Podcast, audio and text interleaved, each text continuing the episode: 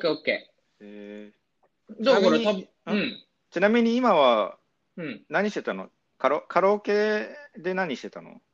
カラオケで？あ、あの、英語のやつやってたんだよ。ああ、なるほど、なるほど。英語の勉強、そう、英語の勉強って、うん、まあそうだな。うん、うんまあそれに近いことかな。はなんかしゃべあ、なんだっけ？発音とかそういう。そうそうそう、そういうのがさ、外だとちょっと厳しいじゃん。確かにね。うん。オッケー、じゃあこれでいいじゃん、毎回、大体ね。そうだね。全然集まる必要ねえじゃん。これ、これめっちゃ便利だね。一番いいじうん。ゃん。ね。オなんかチャコ、ッケチャコとか海外にいるから海外とでもできるのかー。な？もう全然できんじゃない？おおすごい面白いね。ちょっいいねいいねと幅が広がってねよかった。できたらまあ会って話したいっていうのもあるけまど、これたまにはいいかもね。まあいいいねこういう状況だしコロナとかえ。ね。そうだよね。じゃあよろしくお願いします。お願いします。はい。はい。えっと、ななんだっけ、あの、マッスル、マッスルじゃねえや、マッスルじゃなくて、なんだっけ、マッスルグリルじゃなマくて、グマレイディオ。あマグマレイディオ。いや、違う違う違う、あの、あ、そうですね、マグマレイディオですね。はい。これ何？え、もう始まってる？もうからもうからもうもう始まってるよ。もうずっと録音してる。あそうそう。あの、なんだっけ、あの、えっ、と、何？マッスルトレーニングじゃなくて、なんだっけ、マッスルトレーニングじゃなくて、なんだっけ？あ、あプリズナートレーニングだ。あ、プリズナートレーニング。うん。うん今日の話。あ、まあそうだね。あ、じゃあもう始まってんのね、今ね。始まってるよ。OK です。はい。でも、プリズナートレーニングっていうか、まあちょっとだからその、普段俺がどんなトレーニングをしているのかっていうお話になりますね。はいはい。そもそも今トレーニングっていうと多分これを今聞いてくれてる人も多うん分いろんなところで聞いてると思うけど、今フィットネスブームじゃん結構、あ、そうなの？うん、この数年間やっぱさジムとかがいろんなところにバンバンできてさああ、でも、20 24時間のとかさそうだね。なんかメガロス行ってるとあか、そうそうそうそうよく聞くもんね。エニタイムとかさそうそう。仕事帰りに行くとか、休みの日に行くとか、よく聞くわ。ねヨガも行ったり。そうそうそう。そう今がすごい筋トレフィットネスブームでさフィットネスジムがたくさんできてさやっぱ体動かしましょうみたいな時代になってきてるわけよね。うんうん。まあでもそのコロナになっちゃコロナ禍になってさコロナが流行ってさちょっとジムに行くのって厳しいじゃんみたいな感じ？うんうん。多分そんな感じで思ってくれて思ってる人がいると思うからそんな人にちょっと役立てれたらいいなと思って俺がジム通いをせずにどんな運動をしているのかっていうのを話そうと思ってますああ、そうだね。まあなんか前まではジム通ってたけど、そうそうそうそう通ってないんだよでもちょっとね。そうコロナを機にねちょっとやめちゃってはいはまずちょっとはまだきあまり筋トレとは何ぞやっていう人のためにちょっと筋トレの種類からちょっと話そうかな。い。ああ、筋トレの種類か。うん、まず多分これまで中学高校って運動部活動をやってた人はさ多分腕立て伏せ腹筋とかさそういうのでさ、あの自重トレーニングっていうんだけど何も物を使わずその場でやってたと思うんだよね。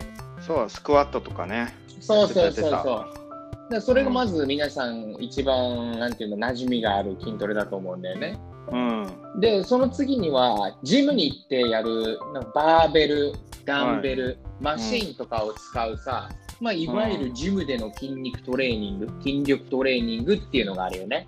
うんうんうん、であとそこに加えるとしたら俺が今まさにハマってるケトルベルっていうものをねちょっと加えたいわけ。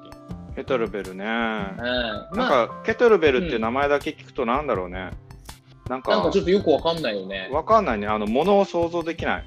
うん、なほん英語なんかあの、文ただ湯沸かし器のケトルかなとか思ってたそうそうそうそう、英語的に分解するとケトルとベルなんだよね。うん。で、ケトルは本当にその湯沸かし器とかの、まあ、ケトルはあれだよ、あの、夜間のことだよ。うん。夜間なんかドンってちょっとま、え、なんていうの、玉をさ、半分に切ったような感じの、でもなんか、なんとなく形似てるね。取っ手がついてそうそうて、そう丸い感じの。そうそう、まさにそうなんだよ。で、それが重重い12キロ、16キロ、20キロあったりする感じなんだよ。重い夜間ってことか。そう、まあそんな感じだと思ってくれて構わないと思うわ。うん。うん。で、まず、あのなんでケトルベルを始めたのかっていうところっていう前に、ちょっとダバーベルとかダンベルを使うことに対して、ちょっと前から思ってた疑問点があってね、はいはい。前はちょっとそのそれこそみんなボディービルダーの人とかがとかがさ、多く通ってるさ、ゴールドジムっていうところに行ってたんだけどさ、うん。そこでね、なんかね、みんなちょっとね、怪我してるのをよく見るんだよね。ええなんかめちゃくちゃもう、まあ、多分怪我してるのか、もしくは怪我予防なのかわからないけど、うん。なんかみんな肘にとか、肩、肘とかさ、肩とかさ、あの、な膝とかのさ、関節にみんなテーピングとかさ、サポーターみんなやってんの？はいはい。だからそれが予防なのかもしれないけど、なんかそれってす、なんか健康のためにやってんのに、関節めっちゃ痛めつけてんじゃねえのかなっていうのは、ちょっと。前々からひしひしと感じてたんだよね。はいはあと、まあ、今現在だというと、まあ、コロナとかそういう感じの感染症のリスクもあるから、い。う。うんーん、ちょっと微妙だなと思ってたのと、うん。あと、なんだかんだ言って継続させるのが一番大事じゃん、筋トレって。そうだね。なかなか続かないもんね。そう、そうなってくるとき続かない理由って一般的に何かなと思ったらランニングコストなわけじゃん。うんうん。ランニングコストっていうのは、コストっていうのはそのお金っていう面と時間っていう面があるんだけど、うん。お金もだってね、大体のところって月、まあ、安くて5000円、まあ、平均的に1万円ぐらいするのかな。そうだね。結構高いね。そう、高いんだよね、ジムって。うん。で、あとさ、あの家とかさ、職場とかからさ、まあ通うわけじゃん、なんだかんだ言って。休みの日だったら家から、へやすなんで仕事の日だったら職場から通うって。うん。そうすると、それに対して荷物を持ち運ばなきゃいけなかったり、わざわざ電車に乗ったりさ、うんその移動の時間とかもかかるわけじゃん。そうだね。でそういうのを積み重ねていくとみんながみんなちょっとあなんかもう筋トレ自体運動すること体を動かすことは好きなんだけどその付随してくるランニングコストがちょっとだるいなっていう感じで続かなくなっちゃうと思うんだよね。うんうん。でそれを機にあの、まあ、コロナを俺の場合はコロナを機だったんだけどもうジムをやめて、徹底的に自宅で筋あのトレーニングしようって切り替えたわけよ。はいはいはい。うん、でまずはさあのプリズナートレーニング？上ちゃんも前はじ、やってた？やったとかちょっと試してみた、そうだね。まああるんだけど、まあちょっとちょっと俺がちょっと不真面目な性格？ちょっと天のじゃなくな性格がありましてね。はいはあのプリズナートレーニングってちょっとすげえ6種類の筋肉筋力トレーニングのジャンルを10ステップで、い。うん。10のステップでちょっと負荷を上げていこうっていうものなんだよね。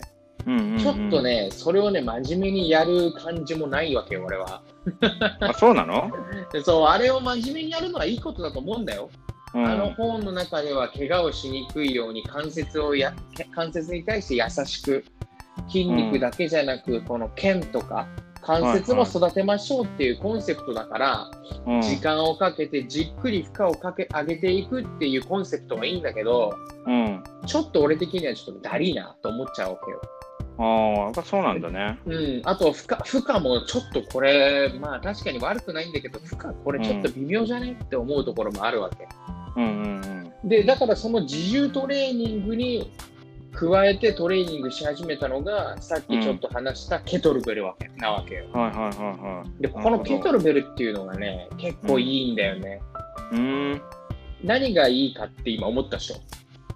うん、なんか、な特になんかただ重いだけだからさ、そう、ダンベルと変わんないんじゃないいなとか。。そう。そうだよね、と思うんだけど、ケトルベルの場合、ダンベルの場合は、ゆっくりこう、下から上に持ち上げる。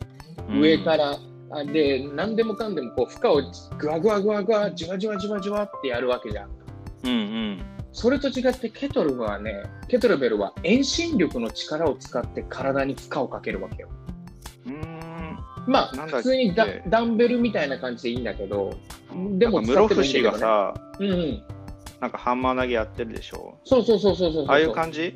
そうああいう感じだとさ、例えば12キロとかの重りでもさ、ゆっくり上げるのと、体全身使って12キロを遠心力かけてやるとね、全然違うわけよ。室伏の筋肉すごいもんね。いや、すごい。まあ、室伏はまあバーベルとかのトレーニングもしてるだろうけあど、はいはいはい。遠心力ってね、結構バカにできないんだよね。ああ、やっぱそうなんだ。うん。で、それでケトルベルを今ハマってるってわけ。そうすると、ケトルベルってダンベルぐらいの大きさなんだけど、負荷が大きいじゃん。うん。そうするとね、ジムに行った時にね、おもわざわざジムに行って100キロとか、150キロとか、そういう重さを求めなくても、自宅でそれ相応のあの負荷を体にかけることができるんだよ。へえすげえ。そう、そう、それがね、すごくいいところ。うんうん。で、あと、そもそも重くないから、遠心力で瞬間的には負荷がかかるかもしれないけど、うん本当に150キロのものを上げてるものわけじゃないから、うんうん。体の関節、特に脊柱とか、脊柱とか、えっ、と、膝とか、えっ、と、股関節とかの関節にもね、結構優しいんだよね。あ、そうなんだ。なんかそういうイメージなんか全然ないけど。なんかね、遠心力だから、なんか思った以上の負荷がかかっちゃうっていうのを想像するかもしれないけど、やっぱ所詮十何キロなわけよ。うんうんうん。十もう俺なんかバーベルで、ジムでトレーニングしてるときは150、60キロのバーベルとか扱ってたわけなんだけど、うんうん。ダンケトルベルの場合は16キロでやってもマジくたくたになる。あ、そうなの？うん。でそん、なに結構負荷かかるんだ。そうそう。で、バーベルとかダンベルとかマシンとかを使うと、筋肥大、筋肉をより大きくしようっていうところに、あの、うん一番の、まあ、最大化させてるところがあるんだけど、このケトルベルは確かにね、筋肥大にはちょっと向いてないっていう面があるかもしれない。向いてなくはないんだけど、最大的に効率よく筋肉を肥大させるには向いてないと思うんだよね。あでも、でもなんかうんちょっと細マッチョにはなるってこと、そうだね、細マッチョというか、まあ、よ引き締まる感じだね。ああ、はいはいはい。まあ、引き締ま、細マッチョっていうのは、まあ、多分第1回とかを聞いてもらう、この、このポッドキャストの第1回を聞いてもらえば分かるけど、食事の面がとても大事だから、うんうんうん。細マッチョになるためには。まあそ、それとはちょっと話を別な感じで、その筋肥大ではなく、筋持久力だったり、そのまあまあ、うん筋肥大もある程度はするんだけどね、使い方によっては。うんそれよりも体の機敏性だったり、連動性だったり、そういうところをより高めるっていうところで、ケトルベルっていうのはとてもいいと思ってるんだよね。うんうんうんで、そのトレーニング、まあ、自重トレーニングとケトルベルを俺は筋力トレーニングのメインに置いてるっていうのをまず前提としてあのうん話しておきました。で、ここからじゃあなぜそれをするのかって、他の運動とは何が違うのかっていうのを話そうと思います。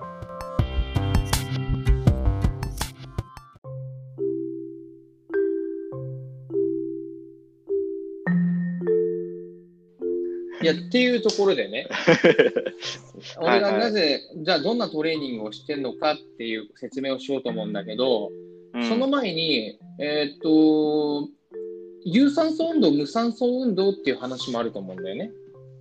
ああ、はいはい。で、有酸素運動っていうのと、まあ多分皆さんランニングだ、ランニングっていうのを思い浮かべると思うんだけど、うん。ちょっとね、ランニングどうなのっていうのがちょっと近年のね、科学的な発表、論文でね、ちょっと微妙なの、微妙なっていうのはちょっと出てきてるんだよね。なぜかランっていうニング、ランニングって走るってこと、そうそうそうそう。あの、ジム行走るったらさのダメなの？うん、ちょっとね、まあ、よく、悪くはないんだけど、うん。あまりにも長時間のランニングすると体が酸化しちゃうって言われてるんだよね。え、参加すんの？そうそう、酸化するっていうことは、その酸素をたくさん取り入れちゃってさ、体の中が錆びつい、錆びつくみたいな感じの原因ではあるのかもしれないねっていう言われてるのは結構言われてるんだよ。ええで、あの、その、アンチエイジングだったりさ、その健康のためにやってるんだったら、そのちょっと酸化っていうのはちょっと防ぎたいじゃん。もし、走ると老けるってことか？そういうことになっちゃってるのがちょっと出てるんだよね。ええなんでまた？まあ、そでもまあ、実際よく考えたら、まあそうだよね。運動してたら体が酸化するっていうのは、まあ、うんたくさん酸素を取り入れたらね。うんで、あとまあ、なんていうの、長時間走ると、まあ、な男性だったら男性ホルモン、あの、うんテストステロンの数値が下がるとか、うんあと、あまりにも長時間のランニング、有酸素運動をすると、ちょっとちょお腹痛くなってきちゃったりとか、腸内環境が悪化したりとか、ああ、はいはい。っていうのは結構言われててるし、あとランニングって膝とか、えっ、と、その足とか足首とかの関節をさ、怪我しやすいとか、足の裏のまあ怪我とかが多いとか言言われてるのは言われてんだよね。それはある。怪我しやすいよね。あー確かに結構意外としやすいよね。なんかさ、体のためにやってるのにさ、そう。怪我しちゃうといなんか意味ないよね。それってさっきのさあのダンベルとかさ、あバーベルとかとかの、そういうところのところにも結構通じてると思うんだよね。うんうん。俺的にはさ、健康のためにさ、筋力トレーニングだったり、そういう今この日々のワークアウト、運動をやってんのにさ、うん、実は思っていたよりも体に悪いことしちゃってるっていうのの積み重ねで何年間も何十年もやっていくって、ちょっと、うどうなのっていうふうに思っちゃうわけよ。うんうんうん。でそういう視点で俺はちょっとトレーニングを取り入れてるわけなんだけど、うん、じゃあ有酸素運動しないんだったら、そのさっき言ったケトルベル、うんリズナートレーニングみたいな自重トレーニングだけなのかって言われたらちょっと違う方法を取り入れてて、へえ。その有酸素運動みたいなのを短期間で、短時間でやるっていう方法があるわけ。はいはい、はい。それがね、、英語で言うとヒット、うん。HIIT っていうものがあるんだけど、結構これね、うん。まあネットとかでなんか流行ってるっていうか、多分 YouTube とかそういうなんていうの、ワークアウト系のブログみたいな感じでは結構取り外され今最近だと人気なんだけど、えー、なんかさ、でもうん。プリズナートレーニングの本、うん。結構一冊分あったでしょ、うん。あれが、でも、そんなにコンパクトになるの？そうなんだよね。そこがね、結構な量があったよ。いや、結構6種類ぐらいあるからね、そこをね、徹底的にね、ミニマ、ミニマムなメニュー、ね、メニューをね、作り上げてるわけなんですよ。へえ、すごいな。まあ、そうだね。で、HI で、それをちょっと後で説明するんですけど、その説明の前にちょっとこれを説明しておかないと、なんぞやってなってしまうので、ん？説明するのね。で、HIIT っていうのはその短期間で、短時間であの運動するっていう感じなの。で、はいはい。一番結構有名なのが田畑トレーニングっていう、日本そう、田人の名前？畑。そう。日本のね、運動生理学のね、田畑教授っていう人がね、開発した、開発したっていうか、まあ、これでかなり効果があるよっていうのを論文で発表したものがあるんだよね。で、それがねす、20秒全力で動いて、10秒休憩するっていうのがあるの。はいはいはで、い。20秒全力でいいんだ。そう、20秒全力やって、10秒休むっていう合計30秒でしょ？あ、もしかしてそれを何セットか繰り返す？そうそうそうそう。そのあー30秒っていうのを8セット繰り返して合計4分間やればいいっていう。あ、ちょっっと思ったけど、結構きついかもな、うんそれ。いや、ちょっとやってみればね、え、何それ、そんなんでさ、ランニング用なんかより効果あるの？ランニングと同じぐらいの効果あるの？と思ったそこのあなた、やってみてください。ランニングよりマジきついから。そうなの？マジ死にそうになる。ランニングの方がきつそうだけど。いや、全然きつくない。もうは田畑トレーニング、HIIT はね、マジできついから、あ、そうなの？本当にね、これは本当に心肺機能を上げるなと思うし、心肺機能を上げるし、体しなんていうの、体脂肪の燃焼をうんちょっと促すんじゃないのかなっていうのは自分でもなんとなくわかる。心肺機能を上げるっていうのはあるんだけど、体脂肪の燃焼に関して見ればちょっと微妙だっていうのが論文の結果では出てるんだけど、まあでも、まあは同じぐらいではあるんじゃないのかなと思うね。い。へー、で、その HIIT っていう概念を俺はベースに置いて、そのうん20秒全力で動く10秒休憩するっていうのを、あのうん。やるわけよ。はいはい。で、それを、それをどうするのかって言ったら、さっき言ったプリズナートレーニングとケトルベルを使って、HIIT っていうのをやってるって感じなわけよ。うーんそうすることによっ、て、けあ復習すると、怪我のリスクを抑えることができるでしょ？自重トレーニングだったり、ケトルベルだと。で、それをやりながらも、体が引き締まる感じ、筋肥大はちょっと難しいかもしれないけれども、あの体を引き締めて、連動性だったり、うん。機敏性を高めながら、それを、うん。そのメニューを HIIT でやることによって、心肺機能を上げて、体脂肪の燃焼を促すことができるわけよ。ああ、でもそっちの方がいいかも。なんかさ、うん筋筋肉めっちゃさ、うん膨らましても、うん動きづらいし、日常生活で邪魔だしさ、うんそうだよねそ。れだったら引き締まってた方がいいかな。っていうのはあるよね。うん、で、じゃあ、この後、ここからじゃあ、どんなメニューをしてるのかっていうのを説明します。あ、お願いします。はーい。ちょっと一回ここで切っていい？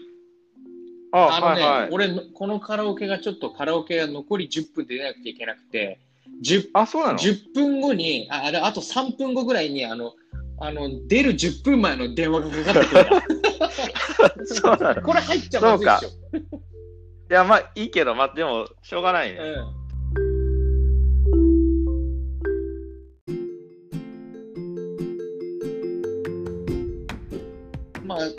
筋トレと HIIT を組み合わせてるって感じなんだよね、だから。うんうん。じゃあ、それは何かっていうとね、まあ、先にメニューを言うとね、バーピー、バーティー？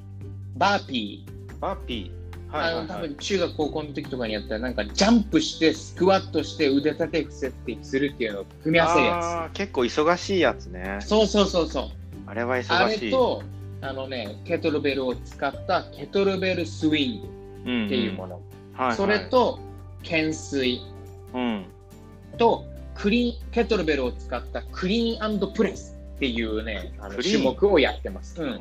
クリーンパワークリーンっていうね、このケトルベルをふって肩のところまで持ち上げるのがクリーンなの。ああ、で重量上げみたいな感じか。そうそうそうそうそうそう。で、そこから頭上に上げるのがプレスっていう感じで、それを組み合わせるから、クリーンプレスっていう種目なの。へえ。このね、うん4種目をやってるってわけなんですよね。はいはい。で、このね、そもそもね、筋力トレーニングっていうのは、まあ、バーベルとかを使ってやると、うん。バーベルの中での種目がビッグ3っていうのがあるんだよね。ビッグスリー？なんだうんそれ。それはね、スクワット、ベンチプレス、デッドリフトっていう感じなんだけど、それがビッグスリーか。そうそう、その3種目やるだけで体のほとんどの筋力はね、鍛えられるって言われてるんだよね。へえ。8割方ぐらい。それでいいんだ。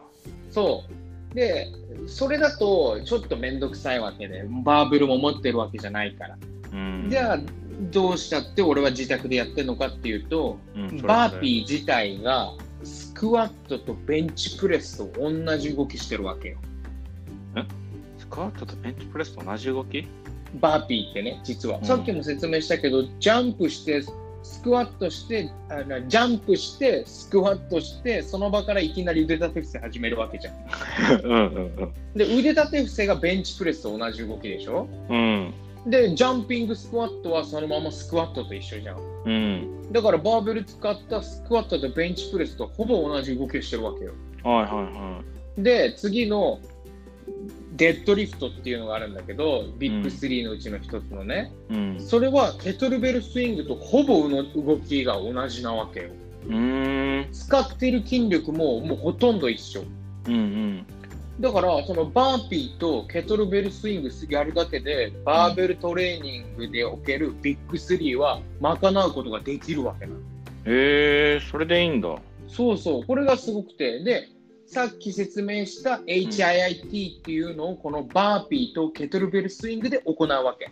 はいはこのバーピーを、で例えばその日はバーピーをタバタトレーニングで4分間やる。はい。はい。次の日はケトルベルスイングをタバタトレーニングで4分間やるっていうので、2日間で各4分ずつで、うん。あのバーベルを使ったビッグ3のトレーニングができるちゃうのと一緒になるわけね。へえ。どでい？うんうん。あ、何？あ、どう？今、健作君、体の。